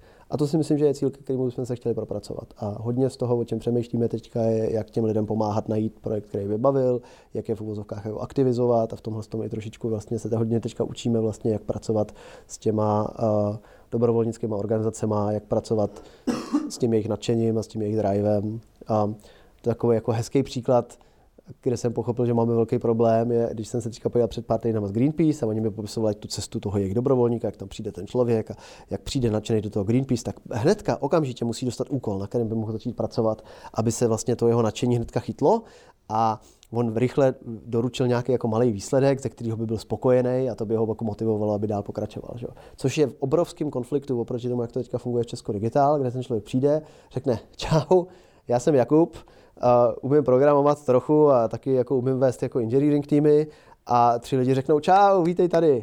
A pak se půl roku nic nestane. Jo, jako jo. A dokud já sám nebo obcházím někde nějaký projekty a nepřemýšlím o tom, jestli bych někam nemohl jít, tak se vlastně jako, jako mám, nebo my se snažíme aktivně oslovovat, jo, ale jako reálně pro spoustu z nich ten zážitek je takovýhle. A ten problém je přesně v tom, že máme prostě čtyři aktivní projekty a tisíc lidí na druhé straně. Že jo? A navíc ty projekty, jak prochází různýma fázemi, tak v jedné fázi potřebujeme třeba designéra a v jiné fázi potřebujeme frontendový vývojáře a backendový vývojáře a ne vždycky potřebujeme jako všechny lidi najednou. Že? A a Greenpeace, já říkám, jako, tak počkejte, když se vám přihlásí nějaký člověk tamhle z horní dolní prostě a tam máte sotva jako tři lidi v nějaký konkrétní buňce, tak co mu pro boha jste schopni dát za úkol? Teď jako na ty temelíny taky lezete jenom párkrát za rok, jako, nebo prostě se přivazujete ke stromu. A paní se na mě usmála a říká, odpadky jdou sbírat všude. Že jo? Jako, jo? A to je přesně ten rozdíl mezi náma a Greenpeace, je, že vlastně já jsem ještě nenašel úplně, jakoby, kde bych měl sbírat ty odpadky. No. Hmm. A současně to byl malý úkol, protože nechat udělat webík u nich ano, ano. není malý úkol, to jsou stovky hodin. Ano, ano, je to jako velmi uchopitelný. A, a ty se ptal jako v jednom momentě uh, někde, když jsme si o tom teďka chvilkou povídali, kolik si myslím, jestli je reálný třeba, že by tam byli lidi, kteří by do toho dali desítky člověko hodin. A to jako, nebo člověko dní, to už se jako dávno stalo. Jo. Myslím si, že třeba jako reálně jsou tady jako 30, 40, 50 lidí, kteří do toho jako ty desítky člověko dní dali.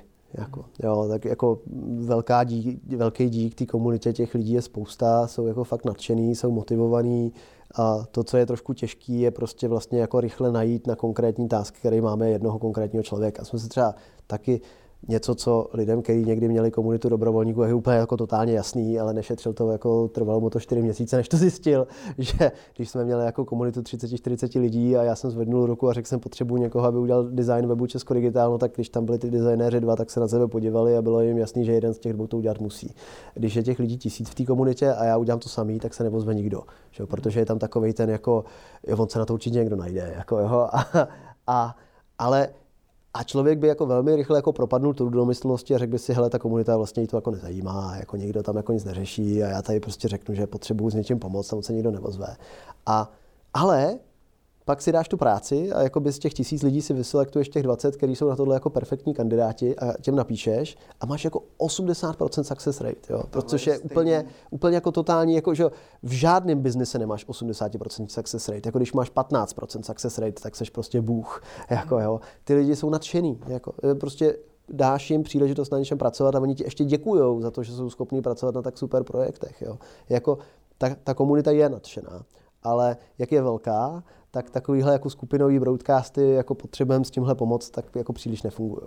Hmm. Ale stejně jako a to jsou pomoci, že když vlastně se ti někde něco stane, tak vždycky všichni jenom koukali, ano, ano. ale prostě člověk musí rozdávat úkoly. Všichni ano, ty zavolej 158, ty eh, dej tam ten jako výstražný trouhelník, ty sem a pomůžeš mi s umělým dýcháním. Jako, no. Když no, to bylo... první, tak ten ví, že to musí udělat, ale jak jich je prostě víc, když jim koukají, protože stejně někdo zapomněl. A to byla vlastně ta podotázka mý původní otázky, je, že vlastně ty nejklíčovější lidi jsou ty tahouni, ty, kteří to dokážou jako organizovat a zároveň, zároveň ale je otázka, jestli tohle lze dělat v nějakém jako volném čase při, nebo, nebo tady cílíš na jo. to, že to budou lidi na full time? Ano, tady já jako dělám tu hranici. Já si vlastně říkám, že ten rozdíl mezi tím, co je dobrovolnická činnost pro Česko Digitál a co jsou placené pozice v rámci Česko Digitál, je, že ty placené pozice vytváří tu infrastrukturu pro to, aby když přijde dobrovolník, tak ten jeho čas byl opravdu efektivní.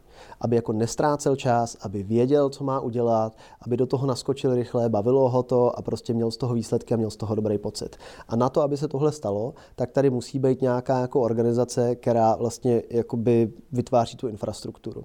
A část z toho je prostě nasetapovat ty procesy a ten management a ten Slack a ty apky a najít ty projekty a vybrat je a zdokumentovat je, pomoct jim.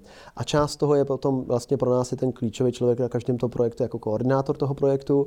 A ty koordinátoři některý, nebo většina z nich jsou momentálně dobrovolníci, ale myslím si, že jako dlouhodobě je možná i jako strategie, kdy je začne profesionalizovat, protože tou přidanou hodnotou Česko Digitál by mělo být právě to, že jakoby v tom jako rozbouřeném moři dobrovolníků, který přicházejí a odcházejí a není úplně jasný, kdy zrovna budou mít čas, tak vytvoří tu stabilitu pro ty organizace, se kterými spolupracujeme, že takováhle organizace by jako nedokázala uřídit projekt, kde prostě jako přicházejí a odcházejí dobrovolníci. My to zastřešíme pro ně a uděláme tam jako stabilní jako point of contact. Jo. Ještě poslední jako doplnění k tomu, který se taky teďka jako začínáme učit, že uh, jak, jako můj background je jako víc jako softwarový vývoj a ten open source tam je prostě vidět, že jako spousta různých lidí může pracovat na jedné věci dohromady, ale pak jsou věci takové jako, jako víc jako kreativního charakteru, jako třeba design, nebo třeba jako product management a vlastně nějaká jako analýza toho problému, kde jakoby zkoušet to jako plácat dohromady z dobrovolníků, kdy na tom někdo odpracuje pár hodin a pak odejde a přijde zase někdo jiný, je jako fakt těžký. Že jo? Hmm. Prostě design musí být end-to-end konzistentní a většinou to musí dělat jeden člověk nebo nějaký jako omezený tým, který musí pochopit celý ten problém, celou tu myšlenku, nasátý a potom na základě toho jako udělat nějaké řešení. Jo? Zatím se nám to jako díky Bohu podařilo jako v té dobrovolnické komunitě a třeba jako velký klobouk dolů jako Albertovi, který odpracoval spoustu práce na našich politicích a, a, a jako ne, ne, ne, ne, uh, nevyhořel z toho. Jo? Ale jako mm, cítím tam trochu uh, rozdíl mezi tou, tou fází jako analyzační a potom tou fází jako implementační. Jo? A třeba Code for Romania to má rozdělený explicitně do dvou úplně separátních programů. Jeden se jmenuje Code for Mania Labs a tam si jako vybírají konkrétní témata a mají jako velký jako research program, kdy prostě jako eh, jedno téma analyzují rok a v rámci toho si udělají prostě businessovou analýzu, market analýzu, jaký jsou konkurenční řešení, eh, co se dělá v zahraničí, dokonce mají nějaký jako researchery, uh, uh, UX si udělají pořádně, udělají si na to asi 12 různých prototypů. A když tohle všechno udělají, tak z toho jako vylezou a potom jako přijde jako ta implementační fáze a tam to prostě může dělat jako armáda dobrovolníků velmi jednoduše a už je to jako dobře pochopený a zdokumentovaný to, s čím trošku bojuju, že tohle je jako totální anti-agile. Tohle je jako hodně jako waterfall. Jako, jo? A e, je to jako otázka, jak tyhle věci skloubit dohromady. Je to taky jako nějaká reflexe toho, že vlastně um, přijde mi, že to je um, absence ochoty riskovat. Vlastně. Jo? Že vlastně jako tím, že jsem zodpovědný za ten čas těch dobrovolníků, tak se vlastně bojím dělat věci, které můžou být neúspěšné. A třeba v hezkém kontrastu je to prostě, uh, je to jako, jsem velmi otevřený, ale pěkně se mi to kontrastovalo třeba s nějakými pří, pří, eh, přístupama pár jako nadšených lidí okolo Pirátů, když já třeba jako osobně nejsem volič Pirátů, ale to je jedno, jako Česko Digital není politická organizace, nebo možná je politická, rozhodně není stranická, a, jako že by měla konkrétní příslušnost k nějaké straně, ale um, jako hezky se to s tím kontrastuje, že? protože tam je prostě pár lidí, kteří třeba jako umí trochu programovat, zároveň mají nějakou jako základní jako znalost legislativy, pracují v té státní správě, takže některým problémům rozumí a ty jsou schopní se prostě podívat a říct, tady si myslím, že by se to mělo změnit. A pak jdou a začnou programovat. Jo. A nedělají žádnou analýzu, nedělají žádný prostě jako, jako jo, prostě nedělají market research, nedělají nic. Jo. Prostě jako vycejtí to, jako mají intuici a prostě do toho jdou a zkusí to. Jo. Protože v tom jsou, no. To je ten, třeba to byl ten volič, voličský průkaz, ne? Třeba takhle vznikl. Voličský průkaz jsme dělali my, nebo respektive nejdřív ho udělali Slováci. A Piráti ne, byl Piráti to pustili, ne? Nebo... Piráti taky něco měli, letos, to je to pravda. Ale tom první, první udělali voličský průkaz Slováci, kde to má ještě větší impact v tom, že uh, že oni mají korespondenční hlasování, takže vlastně voličský průkazy najednou jako jsou, jako, i, i, i, no přesně. A uh, um, potom voličský průkaz slovenský forknul Michal Bláha do hlídače státu a uh, jedno, jeden rok je provozoval s, s drobnými modifikacemi, jako například, že nemáme korespondenční hlasování, takže jako bylo to potřeba zase uspůsobit i české legislativě, tak je provozoval na hlídači státu a potom vlastně, když bylo letošní kolo do Evropského parlamentu, tak my jsme do toho dodělali anglickou verzi a pomohli jsme to přeložit a udělat tam takové ty vidličky, jako pokud jsem občas EU, tak musím dělat tohle, pokud jsem český občan, tak musím dělat tohle. A tak to jsme dělali letos my. A vedle toho paralelně jako udělali ještě nějakou verzi Piráti, to je pravda. No. Tam, tam jsme se jako lehce jako o sobě nevěděli. No. tak oni to najednou pustili. Je. A teď no. možná... Ale, ale zase na druhou stranu, že je to prostě jako tři, čtyři lidi na tom dělali jako pár dní jako, jo, a prostě použilo to jako uh, dohromady asi jako 10 tisíc lidí a to bylo jenom díky tomu, že ty uh, evropské volby do Evropského parlamentu jsou super nepopulární, že jo, tak já si myslím, že kdyby to třeba jako byl, že, a navíc ještě ty voličské průkazy, jak je tam ten, jako, že jo, když jsou ty volby nepopulární, tak lidi, co teda jako jsou doma a mají čas, tak třeba jdou, ale lidi, co prostě nejsou, tak rozhodně nebudou tady řešit nějaký popírování. Takže a třeba u těch voleb prezidentských a do, do parlamentu, tak myslím, že to jako uhlídače státu použil asi 100 tisíc lidí. Že? Jo? A je to jako ta investice je fakt malá. Jako, jo, prostě. Takže tam, tam jsou ty hezký poměry, jako, jo, prostě jako pár lidí na tom pracuje a jako je tady 100 tisíc lidí, kterým to pomůže. Že, jako. hmm. Ale když to vezmeme z technologického hlediska, Mm, ty použité technologie budou jakoby per projekt, nebo se snažíte držet nějakou společnou linku skrz, skrz všechny projekty, co, co budete dělat, nebo na jakým technologickým steku byste to chtěli stavit? Jedna věc je infrastruktura ano. a druhá věc je jo. potom jakoby třeba ten jazyk, v kterým se to bude psát, nebo... Jo, jo. Já, já mám to dobře rozdělil. Já si myslím, že jako moje intuice a zatím ten čo, dataset máme velmi malý, jako čtyři projekty, z nich dva už měli existující infrastrukturu i codebase předtím, než přišli do Česko Digital, takže jako ten dataset těch věcí na zelený louce je jako dva projekty. A zatím je moje intuice taková, že zkoušet standardizovat infrastrukturu a nástroje a nechat diverzitu v technologiích a v programovacích jazycích. A ze začátku jsem přemýšlel i o tom, jako zestandardizovat vlastně celý ten development proces a common libraries, common knihovny, prostě jako a, a právě jsem se z tohohle poučil zase jako od Code for Mania, kde jako kluci velmi dobře říkali, hele, jako, že jo, když máš lidi, který umí Ruby, tak chtějí programovat Ruby, když máš lidi, kteří umějí C Sharp, tak chtějí programovat C Sharp. A ano, občas najdeš nějakého člověka v Ruby, který by si rád vyzkoušel C Sharp a vice versa, ale jako ten cross je jako dost malý. Ale hlavně, a... hlavně oni tím, že se budou učit, tak ta, ty, ty prý jejich první pokusy nebudou kdo ví jak kvalitní, že jo? Jasně. Takže... A tak to můžeš se třeba jako namlouvat, že tam budeš mít pár seniorních lidí a ty odmentorují ty juniorní lidi a že se to nějak zvládne. Ale ta pointa je spíš taková, že prostě jako když máš monokulturu v těch jako technologiích a programovacích jazycích, tak si hrozně zužuješ tu komunitu dobrovolníků, kteří jsou ochotní pracovat jenom na ty, který vlastně baví tahle technologie.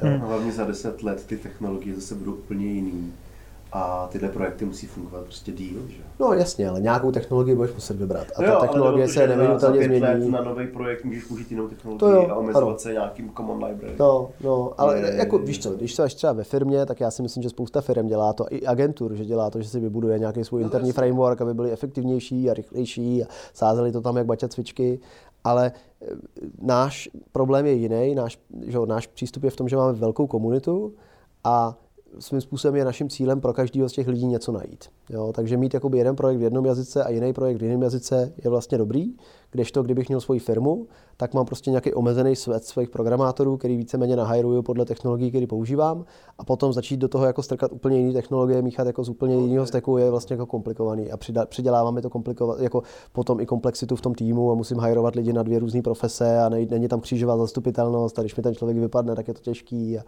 jako na druhou stranu jako ono stejně ta zastupitelnost je taková jako chiméra, kterou všichni honíme. Jo. Jako, že jo, já jsem postavil API na JavaScriptu z části, protože jsem si říkal Node.js na backendu, JavaScript na frontendu, super, budeme mít jako full stackový programátory end-to-end na všechno a každý bude umět úplně všechno a prostě všichni budou dělat všechny části kódu a chci, aby každý byl jako end-to-end zodpovědný od, jako, od NoSQL databáze až, až jako po frontend a CSS.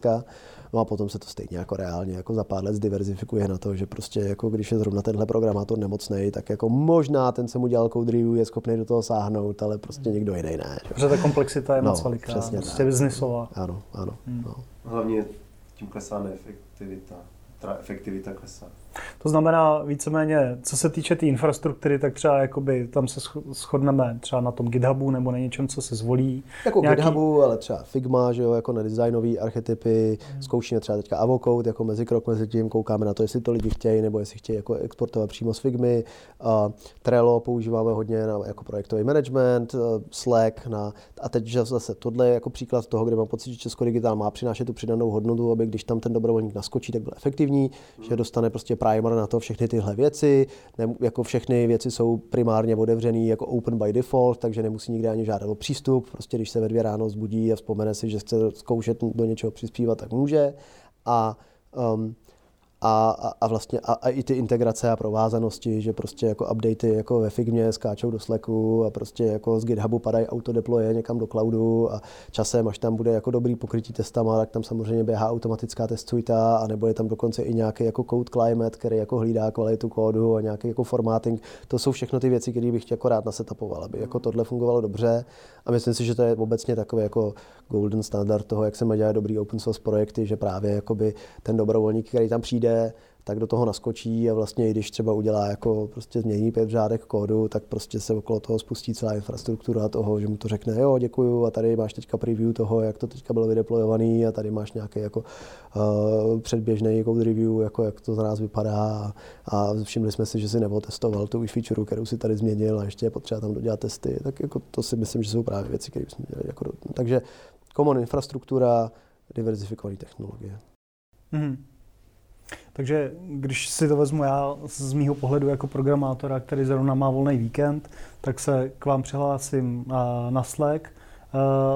Když už berme situaci, že už je to všechno jako zajetý a zrovna jsem se trefil do nějakých vašich potřeb, tak mě v podstatě někdo pingne, hele, tady máme otevřených 10, 10 issue, podívej se, jestli něco z tohohle by ti, by ti nesedlo, tohle bychom potřebovali vyřešit. Ano, v tomhle třeba teďka to Oba určitě znáte kluci Honzu Javorka, který eh, kromě toho, že dělá spoustu školení jako v PyLadies a v Čekytas a rozjel teďka skvělý junior.guru, tak nám teďka začal trošičku pomáhat s tím, jak dělat jako best practices z těch open source projektů, taky v Apiary vlastnil všechny open source projekty a ten jako online presence a ta interakci jako maintainer open source projektů. Že? A takže jako zkoušíme to nasetapovat. Reálně třeba Příklad. Naši politici se rodí strašně živelně a před měsícem nebyl žádný codebase a za pár týdnů by to mělo být nasazený a hotový, tak tam eh, ten počet issues tak velký není.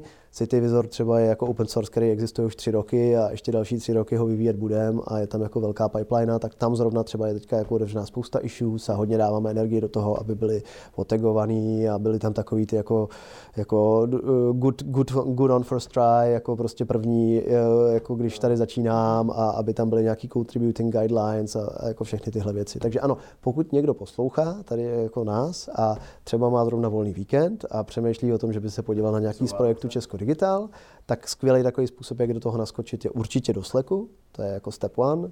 A step two, a i na webu konec konců je seznam projektů, na kterých aktivně děláme, jsou tam prokliky na Trello, na GitHub, a do Slack kanálu.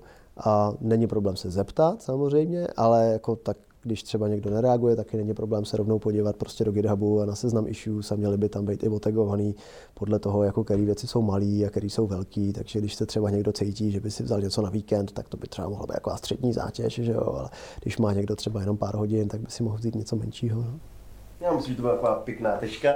To jo. Už je čas, často. Ale tak díky, Jakube, že jsi přišel, držíme ti palce s tím projektem, aby si hodně změnil to IT v Čechách, protože ta situace je fakt hrozná. A díky, že jsi přišel. No, dík moc, že jste mě pozvali. tak jo, tak ahoj. Ahoj. Jak být užitečným idiotem? Udělejte hackathon pro stát a Babiš to využije.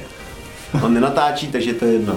No, ale to o tom nebylo Česko Digital. To, to Já vím. teď- Česko Digital.